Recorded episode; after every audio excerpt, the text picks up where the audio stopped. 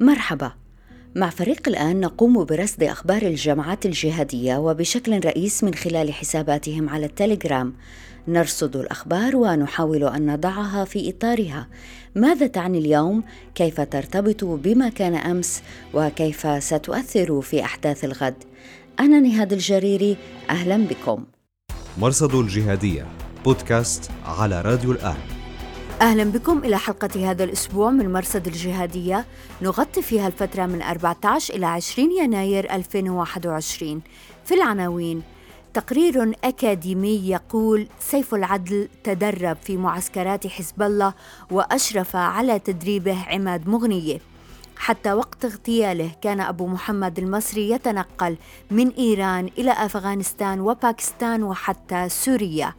العرجاني القيادي السابق في النصرة يشهد على رعاية نظام الأسد لقافلة أمراء النصرة من درعا إلى إدلب وبينهم أبو جليبيب والعريدي بالإضافة إلى القحطاني والويس. وضيف الأسبوع الدكتور صبرا قاسمي العضو السابق في جماعة الجهاد المصرية والآن منسق الجبهة الوسطية. وبإمكانكم الرجوع إلى نص هذه الحلقة في أخبار الآن dot net والاطلاع على أخبار لم يتسنى لنا إدراجها هنا. مرصد الجهادية بودكاست على راديو الآن. نشر مركز مكافحة الإرهاب التابع لأكاديمية ويست بوينت العسكرية الأمريكية بحثا في السيرة الذاتية لسيف العدل باعتباره التالي لتولي قيادة تنظيم القاعدة. البحث هو جزء من كتاب ألفه علي صوفان الذي كان ضابطا في مكتب التحقيقات الفيدرالي وكان معنيا بملف القاعدة تحديدا. البحث فيه معلومات وتفاصيل دقيقة توثق كل مرحلة من حياة سيف العدل مثل تزويره وفاته وانتحاله شخصية محمد مكاوي ولقائه مع ابن لادن وزواجه من ابنة مصطفى حامد الذي يعتبر من أوائل العرب الأفغان. وفيه تفاصيل عن استرضاء القاعدة طالبان بمبايعة الملا عمر واغتيال أحمد شاه مسعود. وفي البحث تفاصيل عن علاقة سيف العدل بالظواهر ولم تكن علاقة طيبة.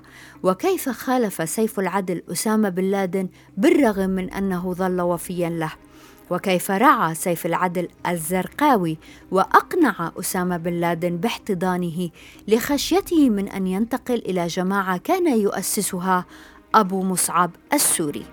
بحسب الكاتب سيف العدل كان له الدور الأكبر في توسع القاعدة إلى شرق إفريقيا وفي اليمن ويتمتع باحترام بين عناصر القاعدة يفوق احترامهم الظواهري. ونأتي إلى المفصل الأهم في مسيرة سيف العدل العلاقة مع إيران. مرصد الجهادية. يقول الصوفان إن سيف العدل كان براغماتيا ودبلوماسيا محنكا وربما فسر هذا علاقته مع إيران التي تعود إلى مطلع التسعينيات. في ذلك الوقت انتقل بن لادن وصف القاعدة الأول إلى السودان وهناك التقى بن لادن مع دبلوماسي إيراني طلب منه تدريب مقاتلي القاعدة على المتفجرات واستخدامها في تفخيخ المباني وهو أمر برع فيه حزب الله. وافقت إيران وتدرب عناصر من القاعدة في معسكرات حزب الله في سهل البقاع وكان على رأسهم سيف العدل. أشرف على التدريب عماد مغنية القيادي في الحزب والذي قتل في 2008 وسرعان ما ظهر أثر التدريب في تفجير سفارتي أمريكا في نيروبي ودار السلام في 1998 وكان سيف العدل هو العقل المدبر. ومنذ ذلك الوقت أعطى بن لادن مهمة تعزيز العلاقة مع إيران إلى سيف العدل. وظفت هذه العلاقة بشكل جيد عندما قرر سيف العدل نقل عائلات الجهاديين العرب من قندهار إلى إيران بعد هجمات سبتمبر لأنه بحنكته العسكرية توقع اجتياحا أمريكيا. رتب للأمر بالتعاون مع فيلق القدس التابع للحرس الثوري الإيراني لتأمين دخول هذه العائلات وحمايتهم. وكان من بين الذاهبين حموه مصطفى حامد. بعد أشهر من الاجتياح الأمريكي لأفغانستان توجه سيف العدل إلى إيران واستقر في مدينة شيراز مع أبي محمد المصري وأبي الخير. ظلوا يتحركون بحرية. لكن في نهاية عام 2002 بدأ سيف العدل يتواصل مع خلية للقاعدة في السعودية تنوي شراء ثلاثة أسلحة نووية روسية. اعترضت الاستخبارات الأمريكية المحادثة وأبلغت السلطات الإيرانية التي فرضت رقابة عليهم ونقلتهم إلى طهران في أبريل 2003 سجن الرجال الثلاثه عشرين شهرا. في 2005 خرجوا إلى تجمعات سكنية مع عائلاتهم. في 2010 اختطفت شبكة حقاني دبلوماسيا إيرانيا وعقدت صفقة مع إيران أطلق على إثرها سيف العدل وذهب إلى وزيرستان في باكستان. لكنه عاد إلى إيران لسبب غير معروف حسب ما يقول الكاتب. في 2013 اختطفت القاعدة في اليمن دبلوماسيا إيرانيا آخر وعقدت صفقة أخرى للتبادل مع إيران عام 2015 خرج بموجبها خمسة من القاعدة. هم أبو الخير ساري شهاب خلاد المهندس خالد العروري أبو القسام الأردني وسيف العدل وأبو محمد المصري. لكن هذين الأخيرين اختارا البقاء في إيران. يقول الكاتب إن أبا محمد المصري كان يسافر إلى أفغانستان وباكستان وحتى سوريا في رحلات دورية. ولكن ليس واضحا إن كان سيف العدل يتمتع بنفس الحرية في الحركة. ويستدل الكاتب على طبيعة الحياة التي يعيشها سيف العدل في إيران من رسالة كتبها العاروري في فترة إعلان الجولاني فك الارتباط مع القاعدة في يوليو 2016 كان العروري يرد على جماعة الجولاني عندما قال إن سيف العدل وأبا محمد المصري لم يوافقا على فك الارتباط وإن قرارهما كان حرا لأنهما خرجا من السجن في إيران ويعيشان حياة طبيعية ولكن من دون أن يتمكنا من مغادرة البلد. يستدل الكاتب من هذا أيضا على أن الرجلين كانا على اتصال بالظواهري لأنهما حولا له أمر البت في فك الارتباط. وبهذا فهما كانا قادرين على إدارة أمور التنظيم من طهران. ويفترض الكاتب أن إيران مطلعة على هذه الأمور لكنها لا تمانع طالما أنه لا يتم التخطيط لشن هجمات ضد مصالحها المباشرة. ولأن سيف العدل رعى الزرقاوي ولم يجادله علنا على الأقل كما حدث مع الظواهري. يرجح الكاتب أن سيف العدل سيكون قادرا في حال تولى زعامة القاعدة خلفا للظواهري سيكون قادرا على استقطاب جماعة داعش إلى القاعدة مرة أخرى. ولكن تظل مسألة العلاقة مع إيران عقبة في الطريق. مرصد الجهادية بودكاست على راديو الآن.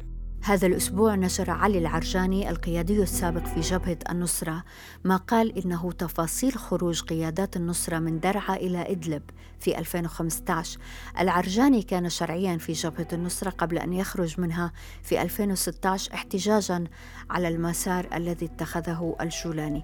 العرجاني يتحدث من موقع شاهد العيان لأنه كان في درعا مع من انتقلوا إلى إدلب وهم أبو جليبيب إياد الطباسي الذي كان الأمير العام وسامي العريدي الشرع العام والأمن العام مقداد الأردني بالإضافة إلى قيادات جيش الشرقية وجنودهم وعلى رأسهم أبو مريا القحطاني ومظهر الويس. يصف العرجاني كيف أن النظام لم يعترض المركبات التي كانت مدججة بالسلاح والقيادات وكان التفتيش عاديا. ونقل عن القحطاني قوله إنه رتب للأمر مع نظام الأسد وروسيا. مرصد الجهادية. بودكاست على راديو الآن. نقل حساب رد عدوان البغاء أن هيئة تحرير الشام هذا الأسبوع اعتقلت مهاجرين فرنسيين وأتراك انشقوا عن الهيئة منذ فترة وأصبحوا مستقلين. كما اعتقلت أبا عبد الله السوري أحد كوادر حراس الدين وابن أبي فراس السوري الذي كان المبعوث الخاص للظواهر للوساطة بين جبهة النصرة وداعش في 2014 لاحقا أصبح متحدثا باسم النصرة وقتل في غارة أمريكية مشبوهة في أبريل 2016 مزمجر الثورة السورية أعاد نشر معلومات عن السوري تبين الخلاف الذي كان بينه والجولاني قبيل فك الارتباط بالقاعدة ومقتله. ونقل مزمجر أن الهيئة اعتقلت أبا هريرة ابن أبي ذر المصري الذي قتله التحالف منذ أشهر.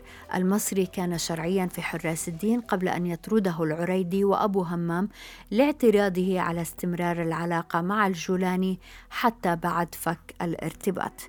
في الأثناء أطلقت الهيئة سراح الصحفي الأمريكي بلال عبد الكريم السجين منذ أغسطس 2019 في توضيح نشره المكتب الإعلامي لهيئة تحرير الشام. نعرف أنه حكم على بلال سنة ونصف في قضيتين حيث وجهت له تهم مثل العمل مع مجاميع تخل بالأمن العام والتحريض على السلطات المحلية. وأن استرحاما إلى المحكمة جعل القضاء يكتفي بالمدة التي قضاها الرجل في السجن وهي سبعة أشهر. مرصد الجهادية بودكاست على راديو الآن.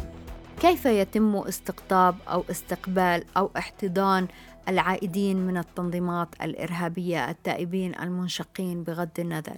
نطلع اليوم على تجربة من مصر. نرحب بالدكتور صبرا قاسمي العضو السابق في جماعة الجهاد المصرية والآن منسق الجبهة الوسطية. شكرا جزيلا لوجودك معنا دكتور. شكرا لحضرتك على الدعوة الكريمة وأنا سعيد جدا بالظهور في حلقات حضرتك. لأن ليكي مجهود لا يستطيع أحد أن ينكره في مواجهة هذه الجماعات الإرهابية. أهلا فيك دكتور. حضرتك كنت عضو في تنظيم الجهاد الإسلامي في مصر.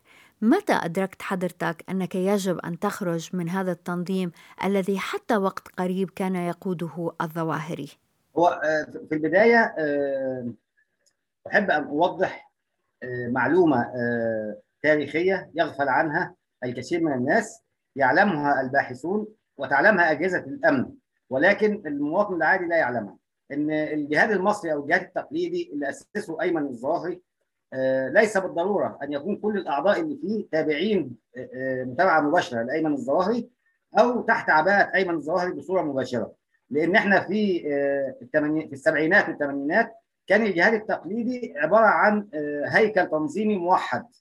بعد أن تلقى ضربات من الدولة المصرية أجهضت عدد كبير من التنظيمات في 74 في 79 في 65 قبل منها تنظيم الإخوان المسلمين آه بعد منها آه 81 اغتيال الرئيس الراحل انور السادات آه 84 إعادة تشكيل تنظيم الجهاد.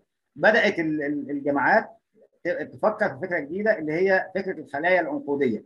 هذه الخلايا العنقودية لم تكن كلها بالضرورة مرتبطة بالدكتور أيمن الظواهري ولكن كان هناك تشكيل خلايا عنقودية. كل مجموعة من أو كل خلية من هذه الخلايا تضم عدد من الأفراد. ليس لهم علاقة نهائيا بأيمن الظواهري. فليس كل من كان في الجهاد بالضرورة يتبع أيمن الظواهري سواء فكريا أو عقديا أو حتى تكتيكيا على الأرض وحركيا. كان هناك خلايا يرقصها آخرين. ربما كان حظ أيمن الظواهري الأوسع شهرة في أن ينال زعيم تنظيم الجهاد ولكن كان هناك زعماء كثر ودول موجودين كلهم في تحيات النيابة ولدى الباحثين الجادين اللي كانوا بيبحثوا في تنظيم الجهاد وأصوله وفروعه التي انتشرت في مصر. لكن حتى هذه الخلايا دكتور ظلت مؤمنة بالتغيير من خلال العنف. آه طبعا كل الخلايا التي كانت تحمل فكرة الجهاد كانت مؤمنة آه في عندنا كان في أربع أسس لكل الخلايا الجهادية وما زالت هذه الأربع أسس موجودة حتى الآن. أهم قاعدة عندهم آه إن هم آه بيزعموا أنهم يتبعون السلف وأن الدين الذي هم عليه هو الدين الوحيد الصحيح وما خلافه باطل. والجزء الآخر وهو جزء المقاومة أنهم يقاومون دائما حكام بلدانهم. وهنا هنقول استرس بس بسيط خالص إن إحنا لو راجعنا تاريخ الجماعات الإرهابية أو الجماعات التكفيرية هو ليس حديثا هو بداية من الخوارج. هنجد أن الخوارج كانوا يؤمنون بنفس الأفكار وكانوا يقاتلون المسلمين ولا يقاتلون الكفار. وهي دي المعضلة اللي موجودة في الجماعات كلها أنها جماعات ومعاول هدم لدولهم. يعني عندما أعلنت القاعدة أنها ستستدرج الولايات المتحدة الأمريكية للحرب في أفغانستان والحرب في العراق وقامت بأحداث 11 سبتمبر لم ينال العراق ومن بعدها سوريا ومن بعدها ليبيا ومن بعدها اليمن إلى آخره من الدول إلا الخراب على يد أبناء هذا التيار. نعم وهو الذي نعرفه في أدبيات الجهاديين بالعدو القريب والعدو البعيد. إذا متى أدركت دكتور أنك تحتاج إلى الخروج من التنظيم؟ شو صار معك؟ اللي صار معايا اللي صار معايا عدة محطات في حياتي أثرت بشكل كبير وجعلتني أبحث لأتعلم. في محطات من ضمنها أزعم أن أن معاملة أجهزة الأمن المصرية بروح الإنسانية مع أحد الإرهابيين مثل صبرا أو حسين أو عباس أو إلى آخره الجزء الإنساني في معاملة أجهزة الأمن المصرية أثر إلى حد كبير في قطاع كبير من الشباب المسلم أو الشباب المنتمي للجماعات الإسلامية والجماعات الإرهابية والأمثلة على ذلك كثيرة. يعني العظيم الراحل ياسر سعد عندما تحدث عن مراجعاته الفكرية كان أهم عنصر فيها معاملات اللواء فؤاد علام لأفراد الفنية العسكرية.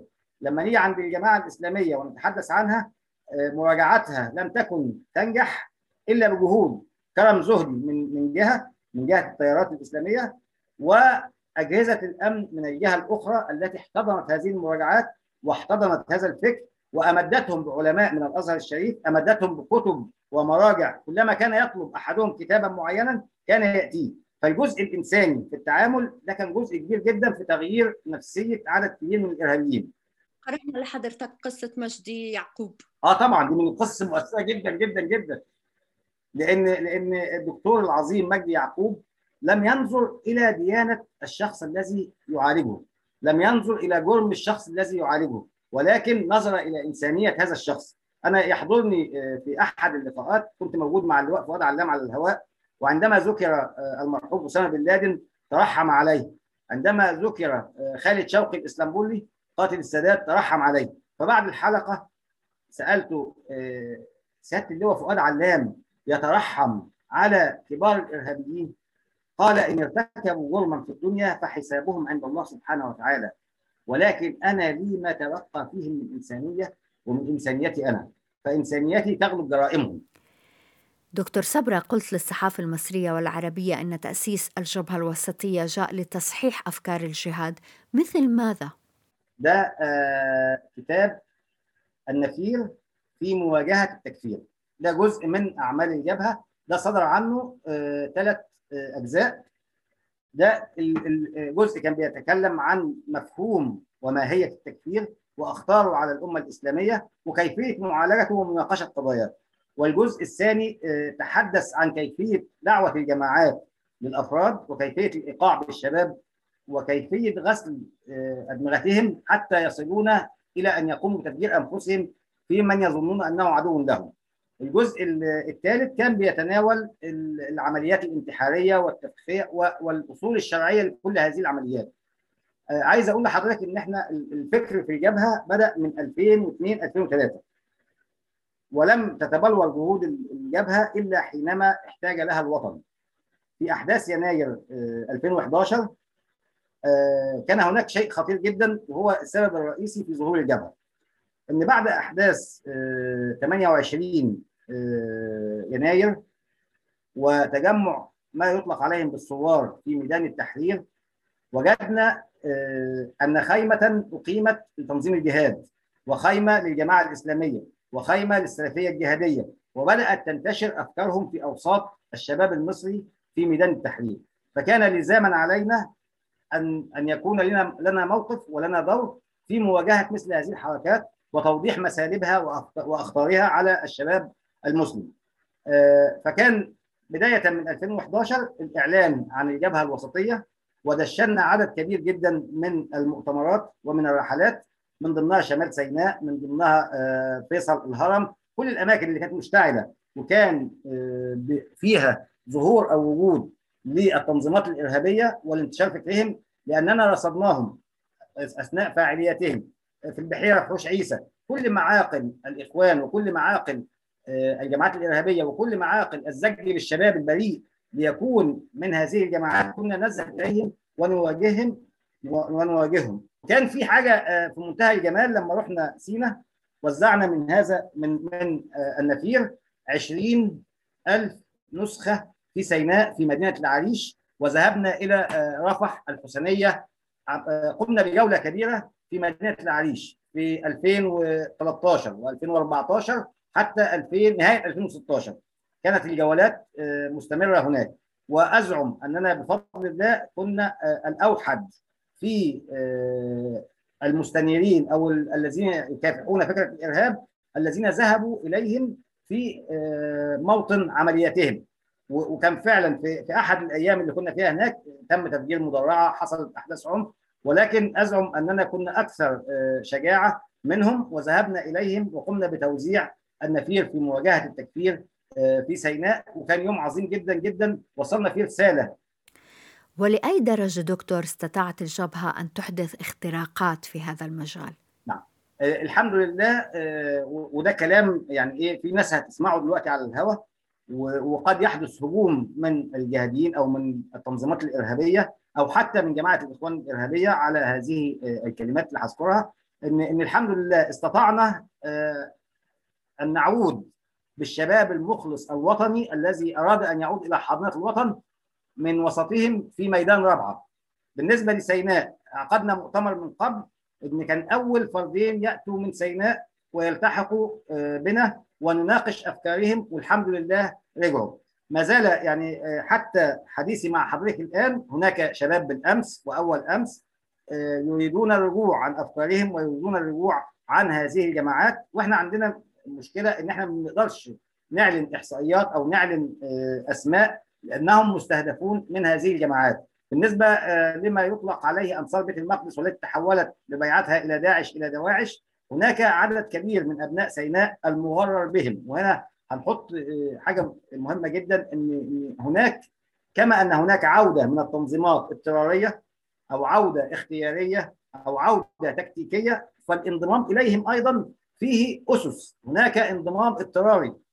البيئة التي يوجد بها أهل سيناء قد تدفعهم وتضطرهم في وقت من الأوقات أن ينضموا إلى مثل هذه التنظيمات الإرهابية وهؤلاء عودتهم أسهل ما يكون ودي نجاحات كبيرة بتحققها القوات المسلحة هناك بأن هي تحتضن هؤلاء الشباب ويعودوا إليها مرة أخرى.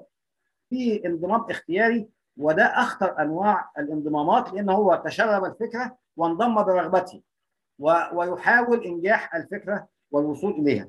وفي انضمام تكتيكي وده اكتشفناه في عدد من المتراجعين عن هذه الأفكار إن هو اضطر غصب عنه إن هو عشان يهرب من سطوتهم ويهرب من المنطقة اللي هو عايش فيها اللي هم لهم فيها نفوذ كبير بيبتدي يجاريهم إن هو انضم إليهم وفي أول فرصة بيهرب الإسماعيلية بيهرب إلى السويس وبيبدأ يقول الحقوني أنا حصل مني كذا كذا كذا كذا وعايز يرجع إلى حضن وطنه.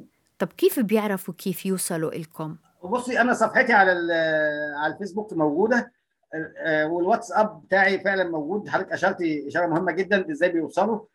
من يريد أن يصل إلى الحقيقة؟ هقول لحضرتك ما هو إزاي الإرهابي بيوصل للعنصر اللي هو عايز يستهدفه بالاغتيال بيبحث عنه. كذلك الباحث عن الحقيقة بيبذل الجهد لكي يصل إلى من يريد. يعني أنا بتفاجئ إن أنا يعني لذلك حضرتك أنت في في الترتيب للقاء لم تكوني من أصدقائي. وأرسلت رسالة على على الماسنجر. فهم كذلك ليسوا من أصدقائي فأنا دائما ما أبحث في الرسائل وأجد من يقول دكتور أنا أريد أن أو أنا فلان الفلاني أنا منطقتي كذا أنا في أسرة كذا في الإخوان المسلمين ويرقصني فلان الفلاني وأريد أن أترك هذه الجماعة وأبعد عنها. على سبيل المثال هناك من يقول أنا في منطقة الجيزة في العياط في كذا منطقة بعيدة خالص عني ما أعرفش عنهم حاجة خالص. وأنا احتكيت بالتكفير أو احتكيت بالجهاد وتورطت معاهم وعايز ألحق أفهم. ابعتوا لي كتب ابعتوا لي حاجات زي كده. فبنبعت حد من الباحثين عندنا يزوروا بنديله النسخ بتاعت النفير في مواجهة التكفير بنديله نسخ من الكتابات العظيمة لأفاضل العلماء الموجودين وبيبدأ النقاش معاه. دكتور ما بتخاف يكون فخ والله بصي أنا هقول لحضرتك دي بتحصل حاجات زي كده إن ممكن حد يكون بيستدرج الشخص اللي قدام منه. وإحنا ما نقدرش نطلع على النوايا. فبنتجاذب الحديث معاهم وبناخد وندي معاهم في الكلام وبنشتغل بنفس تكتيكات الجهاد اللي كنا متعلمينها ونقول لهم تعالوا هتقابلني في مكان عام في الحتة الفلانية وأحطه في المكان العام ويروح يقابله حد تاني آخر يشوف الأول في حد بيرصده حد بيتابعه. نفس التكتيكات اللي هم بيستخدموها يعني أزعم أن أنا كان كان لي دورا كبيرا في أمنيات الجماعات الإرهابية سواء في المتابعة والرصد والتحليل إلى آخره. فالجزء الكبير دوت بستخدمه حاليا في النور وفي العلن ولكن لمصلحة إعادة هؤلاء الإرهابيين إلى افكارهم الصحيحة. تقصد كتاباتك لما كنت عضو في الجهاد؟ آه في الجهاد. أنا من خلال البرنامج مع حضرتك بوجه نداء لكل العناصر المتطرفة والإرهابية التي لم تتلوث يدها بدماء أهلها أو شعبها لم تتلوث يدها بدماء المسلمين أو المصريين أو السوريين أو العراقيين في أي دولة كان أن يخاطبنا. ونحن نساعده على العودة. آه، نحن فداء لكل أمتنا الإسلامية ولكل أمتنا العربية ومستعدين لبذل الجهد للوصول لأي شخص في أي مكان. على الفيسبوك صبر القاسمي رقم آه، التليفون ال- ال- الواتس 011 47 48 3 وحيد 0 لو من خارج مصر حط ال 02 هتوصل وإحنا نوصل لك في أي مكان في العالم. ونساعدك بأي طريقة أنت تحب إن إحنا نساعدك بيها. أهم حاجة آه، إن بينك وبين الله سبحانه وتعالى لا تذهب إليه ويديك ملطخه بدماء الأبرياء. إذا أردت أن تذهب إلى الله اذهب إلى الله بدعوة صالحة. ولا تلطخ يديك أرجوك لا تلطخ يديك بدماء المسلمين أو غير المسلمين. حتى بس نستكمل هاي الحلقة ونستغل وجودك. ال- ال- سيناء موجود فيها داعش فقط لم يعد للقاعدة وجود فيها صح؟ لا يوجد القاعده آه، القاعدة فكرة لا تنتهي. تعلمنا دائما عبر التاريخ أن الأفكار لا تموت والأفكار لا تنتهي. ولذلك نجد ان إن بعض أفكار التكفير التي كانت موجودة في الستينات ظهرت وطفت على السطح مرة أخرى لدى تنظيم داعش أو لدى القاعدة أو لدى غيرها من التنظيمات. فالفكرة لا تموت. آه، القاعدة آه، ماتت في داعش وجوديا ولكن أو ماديا ولكن كفكرة هي موجودة لدى بعض القاعديين أو بعض الجهاديين الموجودين هناك ولكن نظرا في سيناء ولكن نظرا للصراع الشديد الموجود والسيطرة الكاملة لعناصر داعش وإعلانها أنها هي آه، الحاضنة وهي الأم لكل الأفكار المتشددة هناك يمنع القواعد من الظهور لأن آه، يعني عايز أقول لحضرتك إن مشكلة داعش آه، أنها ليست إقصائية وإنما هي معتدية مجرمة تقتل كل من يخالفها. فهناك آه، قواعد موجودين في سيناء ولكنهم لا يعلنون. هم يعني يمثلون مؤمن فرعون. حي لا يموت يقظ لا لا ينام. فالقاعدة موجودة وحية لم تمت كفكرة ويقظة تنتظر الفرصة لتنقض على داعش وتنقض على الدولة المصرية. الدكتور صبرا قاسمي العضو السابق في جماعة الجهاد المصرية والآن منسق الجبهة الوسطية. شكرا جزيلا دكتور لوجودك معنا. شكرا لحضرتك شكرا لحضرتك وشكرا للبرنامج وللقناة ولكل المشاهدين. شكرا. مرصد الجهادية بودكاست على راديو الآن.